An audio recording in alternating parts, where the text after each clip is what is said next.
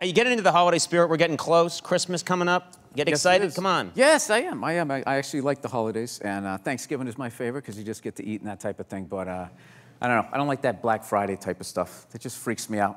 Makes me sad for Americans watching them getting trampled. You know? Yeah. You don't like why, Black why would Friday? you do that? Why would you do that to yourself? Why wouldn't you just admit that you can't afford it at regular prices? Come back the next day. Come back the next day like a gentleman.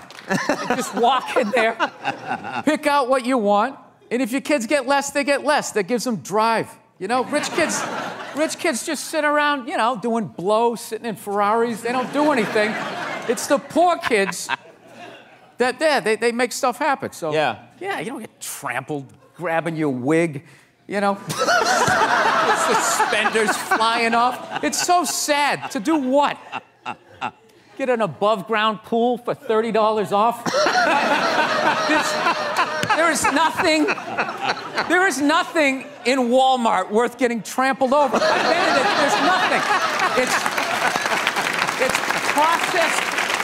It's processed meat Process. processed meat, clothes, all of it. You're gonna get trampled. Like make it like a high-end store. Like you're going to, I don't even, I don't even know what. There's nothing worth getting trampled. It just makes me depressed. Yeah. That you would do that. And people sit out for like weeks. There's a week. They, they don't even go to Thanksgiving. Yeah. Like they're on their cell phone and their mom's crying. I just, I just think you'd want to spend it with us. And you're sitting out there in that parking lot, feeling those people breathing down the back of your neck, just going like, knowing who you're gonna elbow. It's just the saddest. There are women that wait. That wait. Uh, waited 22 days at Best Buy. They waited 22 days. And what did they get?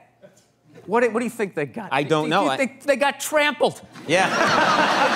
The thing is, if you're gonna go there, you don't want to be at the front of the line. You want to be about 40 deep. And I figure you pop out of the line and you wait till that first wave or two falls down, and then you go over the top like Walter Payton back in the day. Roll out of it. But even then, even then, you got to know where to go in the store. Like, where is the thing that is on sale, right? Where are those mint Milano cookies or whatever they have that you're going to make a beeline for? On that linoleum floor, you're going to blow out at these. It's like, it's the saddest thing. It's one year what people should do.